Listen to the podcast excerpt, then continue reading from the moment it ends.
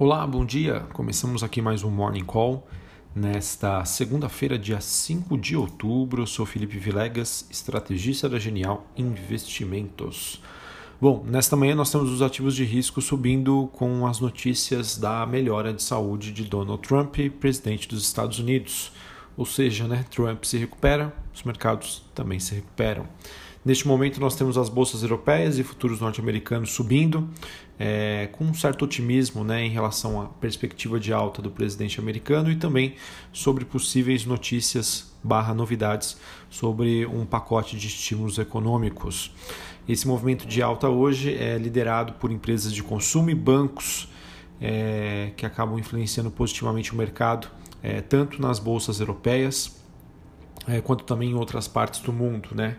E a gente observa esse movimento, como eu já disse, em relação aos futuros nos Estados Unidos. Então, não temos como saber ainda quais setores estão mais ou menos impactados. Sobre a questão do presidente Donald Trump, um, me membro da equipe médica, de acordo com a Bloomberg, disse no domingo que o presidente poderia deixar o hospital nesta segunda-feira após o tratamento aí para a Covid-19, ainda que as condições de Trump permaneçam confusas, mas com o empenho dele aí em mostrar vigor em, contrapor, em contraponto aí aos relatos conflitantes em relação ao que foi dito, enfim, pela mídia. Afim, assim, no caso, né, no, além disso, né, além dessa questão de Donald Trump fazendo uma força-tarefa né, para mostrar que ele está bem, que tá, está tudo resolvido, é, Trump também teria tweetado do hospital que um acordo precisa ser fechado em relação ao Corona Voucher.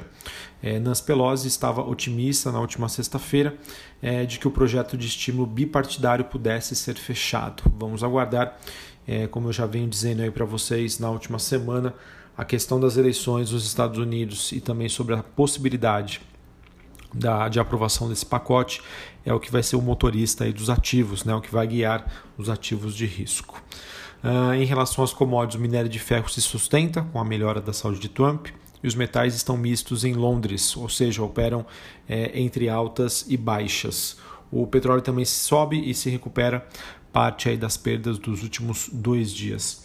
Se eu não me engano, acho que ainda não tivemos é, mercado na China. Deixa eu só verificar aqui, mas acredito que é, eles ainda permaneçam em feriado. Olha, de acordo aqui os últimos dados da bolsa de Xangai, é, de 30 de setembro, né? ou seja, os mercados por lá ainda permanecem fechados. Uh, bom, prosseguindo aqui é, em relação aos principais assuntos do dia, uh, muito se esperava aí do mercado sobre uh, uma possível melhora aí na, na, nas intenções de voto para Donald Trump após essa infecção nos Estados Unidos. Porém, até o momento, pelas pesquisas de intenção de votos é, e pelas casas de apostas, né? contudo, cresce ainda a, a, a probabilidade da vitória de Joe Biden é, e aumentam também as chances de uma onda azul. É, essa onda azul é denominada no sentido de que os democratas devam ficar com a maioria do Congresso. Tá? Então, não tem jeito. É, a gente continua a ver as eleições americanas, a necessidade de um pacote fiscal, a evolução da pandemia, da Covid-19, é, como os principais vetores aí de direcionamento do mercado neste último trimestre do ano. É, mas acho que é importante dizer que, é, por mais que a gente espere né, muitas incertezas e volatilidades no mercado, eu acho que, como eu já disse na semana passada, é, com, de, maneira, de maneira gradual, é, fazendo as coisas com parcimônia, né, é nestes momentos de incerteza e volatilidade que acabam aparecendo boas oportunidades aí com uma alocação visando o maior longo prazo, né? sabendo que ações de boas empresas acabam apresentando aí valuations mais atrativos. Tá? Então, acho que vai muito do perfil do, do investidor mas, mesmo sabendo que nós temos uma incerteza em relação a uma possível movimentação clara de recuperação dos mercados globais no curto prazo, pode ser que isso aconteça se esses fatores é, que eu comentei anteriormente melhorarem, mas de qualquer maneira eu vejo que sim, estamos passando aí por uma janela de oportunidade, na minha opinião. Isso porque se tudo correr bem, né, não, não tivermos aí nenhum estresse no meio do caminho, as eleições por enquanto estão previstas para acontecerem em 3 de novembro. É, vamos ver né, se o, existe depois disso alguma força-tarefa para aprovação de um pacote fiscal. E também é, já temos aí vários estudos que mostram que os índices globais de mobilidade e atividade econômica é, sugerem que por mais que nós tenhamos aí um maior número de casos da Covid-19, isso não tem afetado significativamente nesse movimento de recuperação. Tá? Então acho que isso é, é importante dizer, é tudo isso que a gente já vem comentando aqui, que nós temos uma evolução né, do, do da, da, medicina em relação a tratamentos, a vacina, né, que a cada dia que passa nos aproximamos cada vez mais, e também a questão da, da possibilidade da imunidade de rebanho, né, enquanto uh, a maioria das pessoas podem ter sido já contaminadas, ter tido contato com o vírus, então isso acaba gerando aí uma imunidade natural.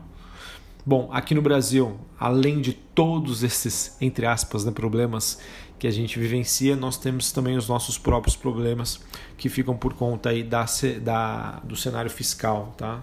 Ou seja, o debate fiscal ele atua como piloto e o mercado vai seguindo aí como passageiro à frente dessa situação. É, de acordo com as últimas notícias, né, Bolsonaro parece ter mostrado apoio a Paulo Guedes e, além disso, o ministro da Economia tenta novamente aí tenta é, tomar novamente o debate fiscal para si.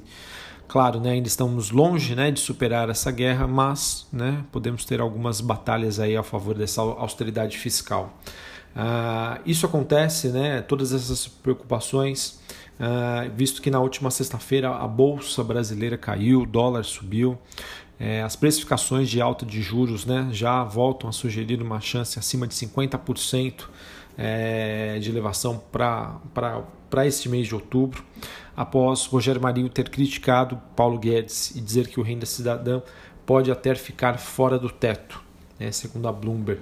É, mas uma reportagem da Folha mostra que o Bolsonaro se irritou com as críticas de Marinho e Guedes a Guedes e deve repreender o ministro do Desenvolvimento. Enfim, a gente sabe que é, todas essas, desculpe o palavreado, né, picuinhas vão sim pressionar os ativos, mas a gente espera que de alguma maneira ou de outra isso seja solucionado o quanto antes. É, um, a gente também teve um estudo muito interessante da MCM e da LCA. Eles publicaram dois relatórios bem bacanas aí sobre esse momento político brasileiro em relação a todas essas confusões, essas discussões em torno do teto, do teto dos gastos é, e também sobre a, essa questão da proposta do Renda Brasil.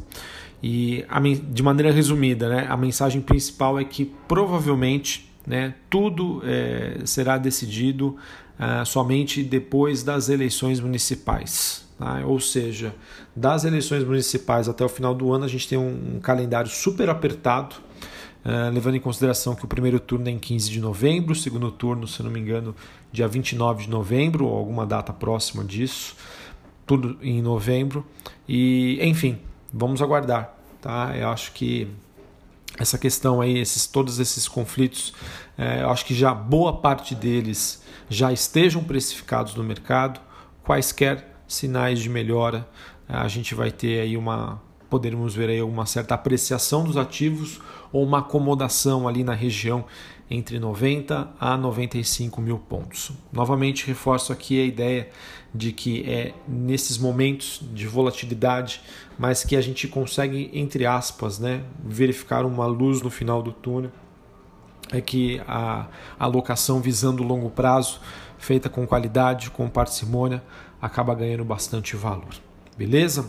Bom, para finalizarmos aqui é, sobre o noticiário o corporativo, matéria no Valor Econômico mostra que a Laureate ela recebe ofertas até amanhã, ou seja, este é o prazo final para Anima e a Yudsk entregarem as suas propostas. A princípio, a Ser Educacional foi a única que, que formalizou isso de maneira oficial. Tá? Agora, Anima e Yudsk sinalizaram que também gostariam de fazer uma proposta. Termina amanhã este prazo. Uh, bom, matéria do broadcast mostra que o plano de recuperação judicial da Oi estaria alcançando aí os seus capítulos finais. A Oi que já obteve aprovação para as mudanças na Assembleia Geral de Credores, que aconteceu em 8 de setembro, e agora aguarda a homologação do processo na Justiça. e, de acordo com a matéria do broadcast, a expectativa é que essa resposta à homologação saia nos próximos dias. É muito importante isso porque abre espaço para que ela continue no seu processo de vendas de ativos. Então pode ser bastante importante. Vamos ficar de olho.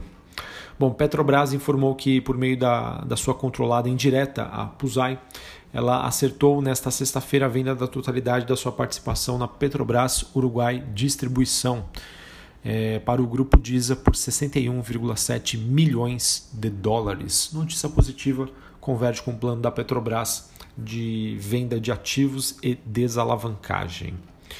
Uh, tivemos também a Ultrapar anunciando que Marcelo Basali deve assumir a presidência da Extra Pharma, a empresa de distribuição e comércio de produtos farmacêuticos do grupo Ultrapar.